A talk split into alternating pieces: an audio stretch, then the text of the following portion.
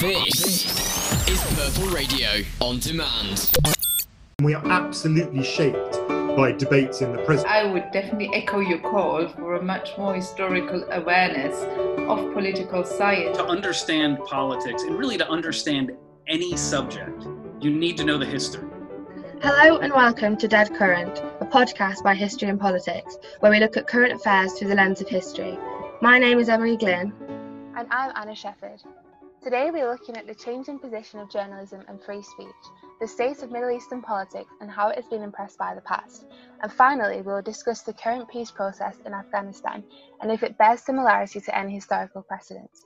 We are delighted to be joined by Rory McCarthy, Assistant Professor in Politics and Islam at the School of Government and International Affairs here at Durham University. Thank you for joining us. How are you today, Rory? Thanks very much for having me. I'm very well. Looking forward to this. Your experience as a journalist with The Guardian in the Middle East is particularly impressive, and one of the main reasons that uh, it was great to get you on the podcast today. From your own personal experiences, given the history and current political climate in the Middle East, what risks do you think a journalist trying to report the truth can face there? So I have quite an unusual. I took quite an unusual path into academia because after I did my undergraduate degree, I became a journalist and I spent more than 10 years living in the Middle East. I was a correspondent with The Guardian and I covered conflicts in Afghanistan. I lived in Iraq for a couple of years and then I lived in Beirut and eventually in Jerusalem for four years. So a lot of the work I did was in what you would call a conflict environment. And so, yeah, there were particular challenges involved there, mostly kind of logistical or safety challenges. I don't think I really faced too much of a difficulty in terms of whether I was free to report what I wanted. I mean, I think that the people who face the biggest challenges in trying to either speak freely about political issues or to write freely about them in social media or in newspapers are the people who live in the region, right? So I think we often consider that free speech in the West is quite open at the moment, quite broad. But if you were living in the Middle East at the moment, you'd have a completely different conception of that. So lots of journalists in Turkey, for example, um, have been arrested or have lost their jobs because of the way they've expressed their political views. Lots of activists in places like Saudi Arabia, obviously, have been jailed for their political views. But even in countries that we might consider more moderate, countries like Morocco, for example, activists are still being jailed for expressing their political views. So when I lived in the Middle East as a foreign correspondent, I was enormously privileged. I had the sort of weight and influence of a major newspaper behind me. I also had the possibility of, you know, kind of leaving and going home if things ever got difficult. But for those people who are who are from the region, living and working in the region, the kind of complexities and challenges they face are much more serious. Okay, that's interesting. So, speaking more specifically on the role of journalists in conflict, I've recently read Kate Adie's autobiography on her experiences as a journalist in conflict, and one significant insight she made was that there is an assumption by the public that journalists in these scenarios are safe and can narrate these situations from a point of neutrality. Adie herself disagrees with this assumption and instead says that she feels the role of the journalist is becoming more dangerous as they're perceived as an increasingly active part of war. I was wondering what your thoughts were on this. Yeah, that's very interesting. I think that that sort of suggests we should pay attention to how battlefields operate, right? I think we traditionally have an idea that a war is fought between two kind of opposing forces on some kind of some kind of battle space that is that is outside an area where civilians live but the characteristics of modern warfare are not like that at all. So the wars in afghanistan and in iraq are very much urban insurgencies fought against you know kind of major major powers large traditional armies with with uh, fighter jets uh, with uh, tanks and with armored personnel carriers. And what happens in those situations is that civilians find themselves living in the middle of a battlefield. And it also impacts the way journalists can operate too, because they very quickly find themselves also living and working in what has become a battlefield. And they are often targeted because because of the reporting that they do, because it shines a light on perhaps accounts of the war that we don't always hear back at home in the West. So I lived in Baghdad for a couple of years, um, and uh, at the beginning, when the insurgency was just in its early days, um, my ability to travel around the country was quite broad. I could go more or less wherever I wanted. But as the insurgency grew and developed, it became apparent that they were targeting journalists just as much as they were targeting Iraqi troops and American or British troops, to the extent that journalists were uh, kidnapped just leaving the hotel that we were all living in, um, just kind of going about their daily business, either of reporting or of trying to live their lives. So you felt the sense that the front line that we, I think we often understand as being in some kind of distant place, the front line was actually in the very heart of the cities that we were living in, but also, of course, that the Iraqis themselves were living in and working in and trying to educate their children in and trying to do their weekly shopping in and all that. And I assume, as a journalist for The Guardian, your audience was primarily here in the UK. Um, so, if I could bring uh, the attention back towards the UK, most would argue that the success of a society can be measured in part by its proximity to the idea of free speech. And obviously, there is much polarity within journalism, seen recently with the uh, New York Times uh, editor who sacked over a particularly contentious article. As a society, do you think we are moving closer towards the idea of achieving total free speech? I think internet access has meant that speech has now become much freer than it has ever been before. And perhaps today, speech, certainly in the West, uh, has never been more free and unregulated. I think the problem in the West is not that free speech is too limited. The problem is what we are doing with the free speech that we have. And if you look at social media in particular, you see a real polarization of political debate and what I perceive as a real increase in objectionable speech, intolerance, bigotry, particularly targeting race and gender. And when you look at social media today, it's hard not to be overwhelmed sometimes by the extent of personal abuse that we see, especially directed at women and at minorities. And I wonder if if the media has not in part encouraged this kind of polarization because it invites guests these days to kind of argue with each other a sort of an attempt to generate controversy because perhaps it's perceived as being what a media organization ought to do i find that quite troubling um, i think the question is whether we want freedom of speech to mean the right to speak without facing any consequence or whether we should have the right to challenge objectionable speech, hate speech, much more forcefully, especially to challenge those with power who are using this kind of speech, right? Because there are always power dynamics involved in it. So, given your experience as a foreign correspondent for The Guardian, um, you're obviously going to have a real, a really big insight into how um, fake news affects sort of national discourses on certain topics. Um, do you think the idea of fake news is particularly new? Um, I, I, don't think it's new. I think what's that there is a particular change in the way politics works at the moment, right? That kind of creates the impression that there's something new and perhaps more pervasive about fake news at the moment, and that's the rise of populism, right? And I think populism and fake news are kind of very closely connected. And I'm not just talking about Trump in the United States because we see populist movements across the world uh, at this moment which may be in part at least some kind of product of the financial crisis of, the, of 2008 that's still sort of uh, playing out today. Um, so I think we, I think fake news is probably something that we've had with us for some time, but we just have we're paying more attention to it now. It's become increasingly apparent to us at the moment. The question is what we can do about it, how we can uh, push back against this kind of fake news in a way that avoids setting too many constraints on our freedom of speech, right? Because I think freedom of speech can be uh, a very important instrument, particularly for groups that are without power, for minority groups, in order to press for their rights. So, how can we push back against this fake news in a way that kind of doesn't damage the most disadvantaged groups in our societies? I'm curious as well to kind of hear your thoughts on whether fake news has the possibility of um, affecting history and disinformation around uh, the education of history.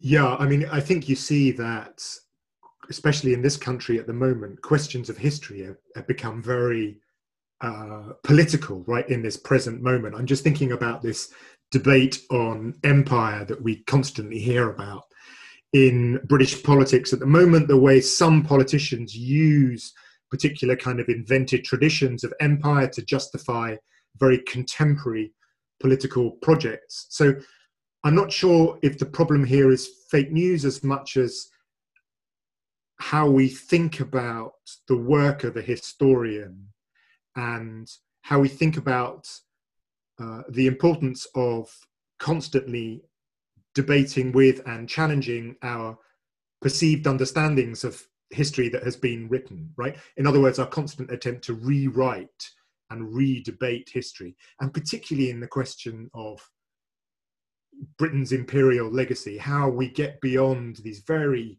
kind of trite analyses of our imperial history that take this balance sheet approach that say, well, on the one hand, we built railways or we abolished slavery, and on the other hand, bad things happened, like you know massacres at Amritsar. Question is, how do we get beyond that, and how do we start to think in a much more sophisticated way about the kind of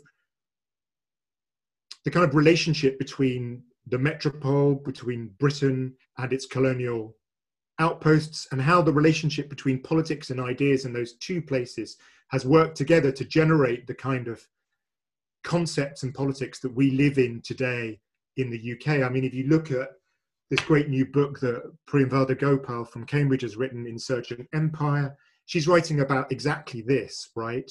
The relationship between anti colonial resistance in the periphery and political dissent in the metropole, trying to demonstrate that lines of influence actually go both ways.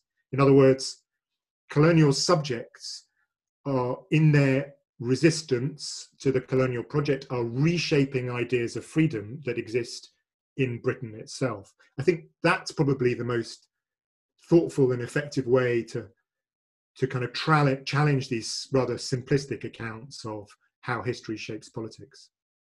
Yeah, that's really interesting. I remember in a module in my first year, um, we touched on that slightly in um, a Victorian setting uh, when the empire was um, at its height then. And it's interesting that the same thing can really be seen now in many ways without the, the more formal label of empire.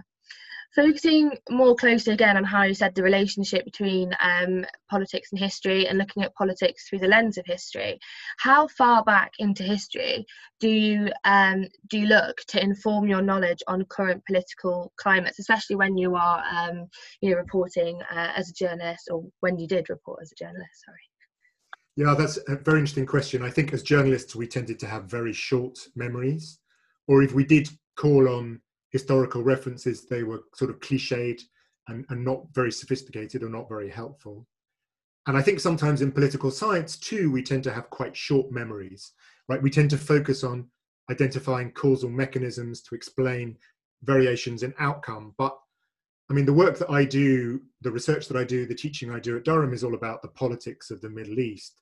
And I think when you're uh, studying the politics of the Middle East, the past is especially the colonial past, is just inescapably present. You cannot avoid it because in the Middle East, European powers, for the large part, determined how and and when states became independent. They often were involved in drawing borders, borders that tended to cut through ethnic groups, so that some states didn't emerge. A Kurdish state, for example, a Palestinian state, of course. Uh, colonial powers also determined the kind of political systems that emerged in these new Middle Eastern states in the early 20th century. So then the question is how do we weigh this up? How much influence do these structural legacies still have today?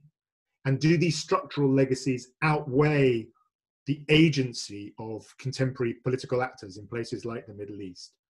So there's one really good example of this, which is a great book by a professor at the LSE called to- Toby Dodge, who wrote a book called Inventing Iraq, which was published just after the invasion of Iraq in 2003, where he argues that the British mandate in Iraq, so that's in the early 20th century, profoundly shaped the modern Iraqi state that has since emerged.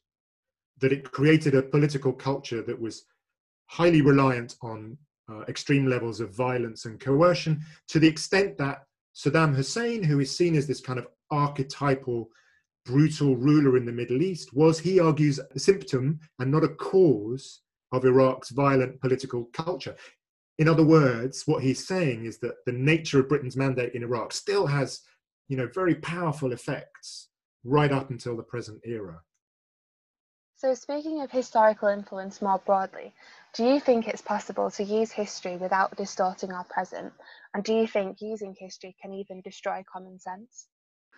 That's an interesting question. I mean, I think when we every time we think about history or do work of historical research, I'm not actually technically a historian. I, the work I do is political science. But when we do historical research, I mean, we are absolutely shaped by debates in the present, right? That's what enables us to take a fresh view of historical problems that ask questions in a fresh way. And so, I mean, I think that relationship between the present and uh, historical problems of the past is sort of essential. I mean, that's what that's what gives uh, history its vitality, right? That's what makes it such a such an exciting uh, discipline that still has profound relevance for how our societies operate today. Certainly. So we were thinking we could delve into your more um, obviously personal experience of um, Middle Eastern politics, having written about it and lived in a lot of places in the Middle East. How easy do you think it is to adapt a West versus East mentality when discussing the state of politics globally today? Yeah, it's still very present, right? I mean, remember when George Bush was preparing the US public for the invasion of Iraq in 2003, he was talking about this as a crusade, right? So clearly, in the uh, in the minds of politicians, these historic resonances are very much there, very much alive.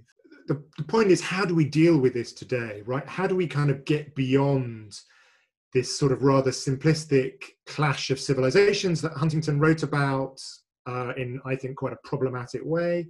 How do we understand a more dialectical relationship between um, the West and the global South? Um, perhaps even more importantly, how do we approach this as scholars and researchers, right? How do we make sure that uh, we're not just reading from a narrow, very narrow kind of frame of reference? So, how do we widen our readings? How do we rethink the syllabus that we're studying uh, or that we're teaching? How do we draw on a wider range of sources? What kind of scholars and scholarship are we engaging with? Are we really making an effort to to try to understand that our Eurocentric view is often quite parochial, right? And that there is a kind of global, there are global relationships out there that are that are absolutely essential and that we too often just can kind of completely overlook because we fail to acknowledge the biases and the assumptions that we each bring to our own work. I think this is really a problem in journalism, right? We just, there's not very much self reflection about who is doing the writing and what position they are writing from. I think academia is better at it because we are encouraged to be much more self reflexive in our scholarly work. Um, I think the other problem, of course, is in our popular culture, where we are just kind of overwhelmed with these very Orientalist uh, impressions, I think, of how the Middle East works in particular. There's a great um, set of very famous work by a scholar in the United States called Jack Shaheen, where he wrote these books called Reel Bad Arabs and The TV Arab, where he tries to analyze just how Arabs have been portrayed in cinema since the early 20th century. And he basically concludes that Arabs are portrayed either as billionaires, bombers, or belly dancers. You know, in other words, this, this very Orientalist approach of understanding Arabs or Muslims as inherently violent religious fanatics or as kind of eroticized women is still very present today. Just think about some of the criticisms of the TV series Homeland and how Arabs and Muslims are presented in that. I think this is a this is a problem that we're really wrestling with still. I think you're absolutely right because when you touched on the curriculum, uh, as a history student, I have never ever been taught Middle Eastern history at all. I think it's a massive gap, and it's something I would want to know about to increase uh, knowledge around the Middle East as well. Yeah, I completely agree. Look, I studied history as an undergraduate, and I didn't do Middle Eastern history because it wasn't on offer. Um, what I would say is that at SGIA, the School of Government and International Affairs, we do have a lot of uh, modules on the Middle East, on the politics of the Middle East, the international relations on the Middle East. I teach a module on Muslims and politics in the modern world, which kind of reaches beyond the Middle East. So we do make a real effort to, to kind of challenge these sometimes rather narrow uh, uh, views of, of what constitutes, you know, a discipline. And I would really encourage you to kind of keep pushing uh, with that argument because you will find that there are a lot of academics here who are very receptive and who really want to broaden the kind of offer that's that's presented to students. Yeah definitely. So you mentioned before about um, president bush using rhetoric such as crusades and things like that. And obviously when he did that um, it was in response to a time of crisis. Do you think that this of falling into this sort of mindset, like you say, just resorting to stereotypes or things like that. Um, do you think they're most poignant in times of crisis? I mean, maybe we're most aware of them in times of crisis, right? Because we are there's heightened attention. Um, sometimes these influences become more explicit, so particularly around the war in Afghanistan and the war in Iraq. But but I mean, I think the whole point about legacies of empire is that they are always with us, even when we're not paying attention to them, right? And that it's not just about it's not just about how we think about particular events in the past. It's absolutely about how we develop our knowledge today, right? The sources that we're using for our knowledge, the constructions that we're using. Do we understand that knowledge and power have been historically intimately connected, right? This is the point that Edward Said is making in Orientalism, right? That the whole the whole background to the construction of a particular knowledge of the Orient as this what he calls a kind of semi-mythical construct and other uh, is deeply connected to political practices of power, right, to the colonial experience. So what I sense is that even when we are not in times of crisis or political emergency in the contemporary period, we are still absolutely shaped by these often quite problematic uh, constructions of knowledge, such that you can sit down and watch a TV series like Homeland without really, unless you're paying attention, without really noticing the kind of levels of knowledge that are implicit in, in some of the presentations on offer. And it's absolutely beholden on us to you know pay attention to what we're looking at and to and to push back against it and to uh, force ourselves to think in a much more critical fashion about the kind of uh, news media that we are consuming or the kind of popular culture that we are consuming and indeed also at university as students and academics the kind of academic research that we are consuming but also constructing ourselves when we talk about the Western popular imagination and stereotypes, another quite prominent um, concept is that the, our view of political movements in the Middle East is one that is relatively homogenous. Uh, and from your study of Islamist movements in Tunisia and emphasis on their increasing diversification, do you think this mindset will change and people will develop a deeper understanding of Middle Eastern politics across the globe? Yeah, I hope so. I mean, I think there's a big difference between the way the Middle East is understood in the popular imagination and the way scholars talk about and debate the region, right? Because there's been enormous progress in the way we understand the region, and you can't get away anymore with kind of quite simplistic, you know, Huntington type arguments. Um, so the work that I've done on Islamists in Tunisia, I wrote my doctorate about the main Islamist movement in Tunisia, Ennahda, and what's striking about the Ennahda movement is um, is that it's it's kind of at one end of a very broad spectrum of Islamist groups. So think about Islamists in the in the region as ranging from those who are kind of most extreme armed groups like ISIS and Al Qaeda, through to groups like the Muslim Brotherhood, which are socially conservative but are ready to to take part in a democratic political process, to those groups right on the more democratic end, like the Ennahda movement in Tunisia, which is not just prepared to take part in a democratic political process, but as a result of that participation, is completely rethinking what it means to be an Islamist movement in the contemporary period, and especially in the Arab world, that means in the post 2011 period, so in the years after the Arab uprisings of 2011. And what's striking about the Tunisian example is partly how the Islamists there are revising their their vision, their political visions in quite a dramatic way, such that, for example, they no longer call themselves Islamists, they call themselves Muslim Democrats. Um, secondly, just how difficult it is for them to do this, right? It's one thing to change your behavior in a way that means you're participating in a in a free and fair democratic system, but it's much harder to change the kind of intellectual justification for your political project to go along with that. So changing behavior is one thing, but can you change ideas as well? And then thirdly, what what is the cost of doing this kind of strategic change? Because there's enormous debate and contestation within these movements, right? That often we don't even notice. But if you look deep within the movements, you see there's incredible friction within where they try to negotiate what a more kind of democratic um, future might look for them. What might it look like to be less like a religious social movement, which might be more concerned with preaching or with charitable activities, and to look more like a professional political party, which is much more concerned with uh, drawing up a policy program that appeals to the largest number of voters, uh, trying to win elections, um, taking part in committees in parliament where you might have to work alongside non Islamists, even secular politicians. Um, all of these things create these really fascinating debates and contests within movements that are not unique to Islamist movements, but they are particularly striking within Islamists.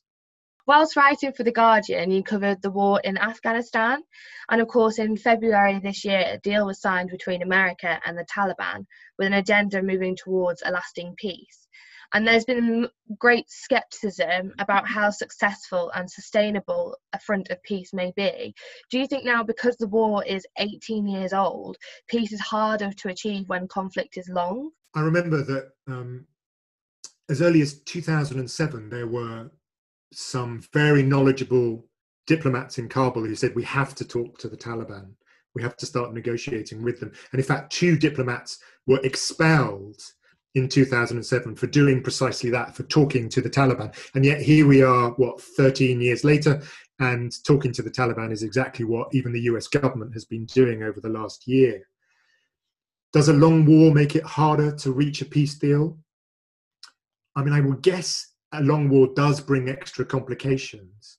I mean, there must be young soldiers on all sides in Afghanistan who have no memory of when the war started, which is an incredible thing. What's peculiar about Afghanistan is that levels of violence in the last year by both US forces and the Taliban are actually some of the highest that we've seen in the last 20 years.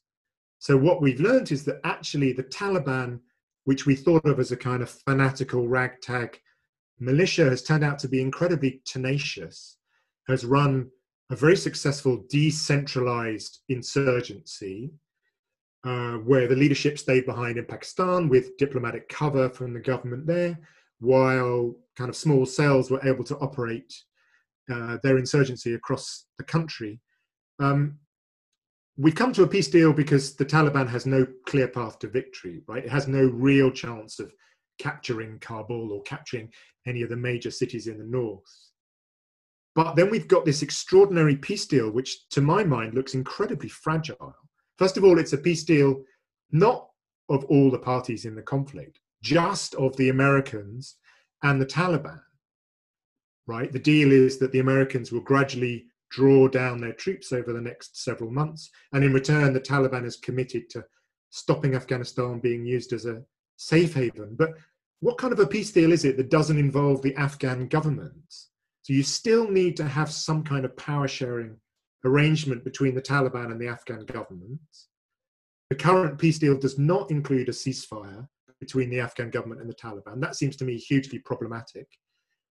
And given that this war's been going on for so long, what will the Taliban demand in any future deal to kind of compensate for all of those years of fighting? Because in the last 20 years, um, there have been a lot of opportunities for urban Afghans, Afghans living in the cities, to to take advantage of some of this foreign aid that has come in, which has really changed the life of the of the last generation.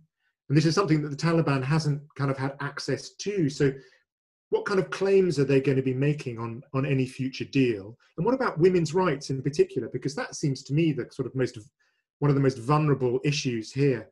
There have been big advances in the last 20 years in terms of women's access to healthcare and to education, or women's access to jobs in the civil service, uh, even women's access to uh, winning seats in parliament. But women haven't been involved in these peace negotiations, right? And we know that the Taliban's ambition is still to install some kind of Islamic system, as they call it, in Afghanistan. So, what are the costs? What are the sacrifices that are going to be made in this very kind of complex and what seems to me rather fragile peace deal? You're speaking a lot about um, compromise and maybe whether the Taliban um, how much they will have to compromise, or maybe the US, to make a lasting peace. Um, Do you think it is possible to bring about change in the ideology of prominent political groups, even within a single lifetime? And do you know of any historical precedents where this has been achieved? Hmm, this is a great question. So, yeah, fundamentally, I think that it is absolutely possible for political movements to change their strategies and their ideas. Right? And there's lots of evidence for this. There's a whole school of literature about the inclusion moderation theory, which has been very well applied to Islamists, which basically says if Islamists engage in a political process and make the necessary concessions, particularly giving up the use of violence, that's kind of the most important thing, uh, and accepting that um, a political process is the best solution to their to their contest, to their to their project. Uh, once they become um, engaged in the political process, the tendency is that they will have to moderate their views for all kinds of reasons. If you look at the way the Muslim Brotherhood in Egypt has has um, changed, has developed over the last 20 or 30 years, you absolutely see this. Um, similarly, with the Tunisian Islamists, in fact, most Islamist groups in the Arab world, you see that they've made these sorts of changes where they've renounced. I mean, most of these groups were not violent to begin with, but they renounced very uh, kind of conservative, hardline political visions to compromise with a much more pragmatic set of offerings. So the question for the Taliban is is the renunciation of violence because they're not at that stage yet. So how do you encourage them to renounce violence? What kind of offer uh, can you make to present them with the chance to be included in a political process and how do you make sure that they don't that that political process remains free and fair right? That the taliban don't come to kind of dominate or disrupt that political process. And that's the big challenge about what's happening at the moment. I mean it would seem to me the first step is to engage in discussions and negotiations with them right? Which is what's beginning. The trouble is that the deal that they've come up with seems to me a bit fragile at the moment but you know let's see where it goes. And of course, from the American perspective, it's not the first time they've been involved with peace treaties as such. So, do you think uh, American involvement in the war in Afghanistan bears any parallels with American involvement perhaps in the Vietnam War? Yeah, I do. I think there are very strong parallels between both uh, the war in Afghanistan and the war in Iraq with the, the war in Vietnam. I mean, there are differences. If you think about the number of American casualties, um, the scale is much less in both Afghanistan and Iraq. So a couple of thousand American troops were killed in combat in Afghanistan, about twice that in Iraq, about 4,000 troops. In Vietnam, we're talking about 58,000, right? So the scale is quite different. Um, in terms of loss of life on the other side, tens of thousands of Afghans have been killed, hundreds of thousands of Iraqis have been killed. So that is much more comparable to the number of Vietnamese casualties from the, from the Vietnam War. But I think in other ways, there are lots of similarities all of these wars are morally ambiguous conflicts. Um, both in Vietnam and in Iraq, Afghanistan, the US didn't have much understanding about the countries that they were invading. Um, they were fighting insurgencies, not traditional armies. Insurgencies tend to inflict very high civilian casualties. There was a very strange dislocation between the way political leaders described the conflict and the actual reality of the conflict on the ground, as reported by the media, which is connected to the fact that public opinion turned against all of these wars quite quickly. And of course, the failure to defeat these insurgent forces. That's what's so striking, right? You have the most powerful army in the world, unable to defeat these insurgent forces armed with Kalashnikovs and rocket propelled grenades and improvised bombs. And the profound damage that that does to America's international reputation, but also the lasting legacies it leads of, of kind of unstable countries, countries with very weak political institutions, very limited state capacity, which is what you see in both Iraq and Afghanistan today. So, yeah, I mean, I've the echoes between all of these conflicts and the relationship with Vietnam seems very strong to me. America's reputation has often been characterized as outwardly paternalistic on the grounds of moral obligation. We've seen this as we've just discussed Vietnam. Do you, you think this is an approach America will continue or even can afford to continue in a post coronavirus world? Yeah, so this is a very big question about whether coronavirus is profoundly going to change the world that we live in, uh, or whether we're just going to kind of slip back into exactly where we were before when this is all over. Uh, and the challenge in explaining this is that it coincides with this rather frightening moment of populism, right? That has got Trump not just got Trump elected, but has shaped his response to the coronavirus epidemic, pandemic, which is to basically try and ignore it, right? At incredible cost in terms of American lives. I mean, I think you see that uh, you, definitely saw under President Obama a real um, determination not to get sucked into conflicts like Iraq and Afghanistan again, right? Not to repeat those kinds of failures, which is why there was no American uh, intervention in the Syrian conflict, uh, dis- despite the, the, red lines that he set. And I think also we, even with uh, Trump too, you see a great reluctance to uh, send troops, send U.S. troops into military invasions abroad, right? I think the the the effect of the Iraq and Afghan wars domestically in the United States has been to make people very wary of supporting future conflicts like that, particularly conflicts where the initial goals are very unclear and where they where troops ended up getting sucked into what they called quagmires, right? Which is all because they don't have they have a military goal to topple Saddam's regime or to somehow defeat the Taliban in Afghanistan, but there's no political goal that follows on from that in terms of reconstructing societies or leaving some kind of lasting, stable political institutions. Um, I think there's a tremendous reluctance now on the part of the American population to get sucked into another kind of quagmire like that. But I don't know. Let's just see where the coronavirus leaves us. I'm anxious about the very polarized relationship now between the United States and China, uh, in particular. Um, so we need to see where that goes. Um, these are uncertain times. I think that's a really nice place to kind of come to a conclusion. And if I could ask just one last question, uh, returning to the main theme for our podcast, do you think history and politics should be promoted, or is it more than it's worth? Well, look, I mean, I think I think history and politics absolutely talk to each other all the time, right? Uh, the way our politics is shaped in modern society uh, draws very heavily from our understanding of history. So, um, so yeah, I think the I think drawing attention to the two and and bringing the two into conversation is kind of crucial to the way we ought to stand we ought to understand the lives that we are living today i mean i think in academia there's a real temptation to try to separate disciplines right and i i don't really i don't really buy this uh, which is a, quite a sort of uh, an unfashionable opinion in, academia, but I have an undergraduate degree in history. I have a, a doctorate in Oriental Studies, so kind of area studies of the Middle East, and I teach uh, political science and international relations. So I, I, think it's I think I think the, the richest discussions are happening happening on the edges of these disciplines. Thank you very much, Rory. I hope you've enjoyed this as much as we have today, and thank you to everyone listening at home. Don't forget to look out for our next podcast, as well as other events, articles, and videos on our website and Facebook. And please like our page for more content on history and politics.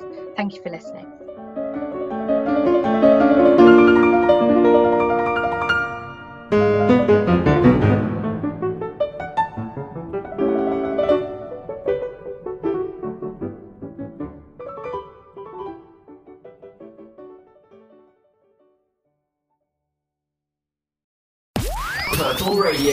Podcasts.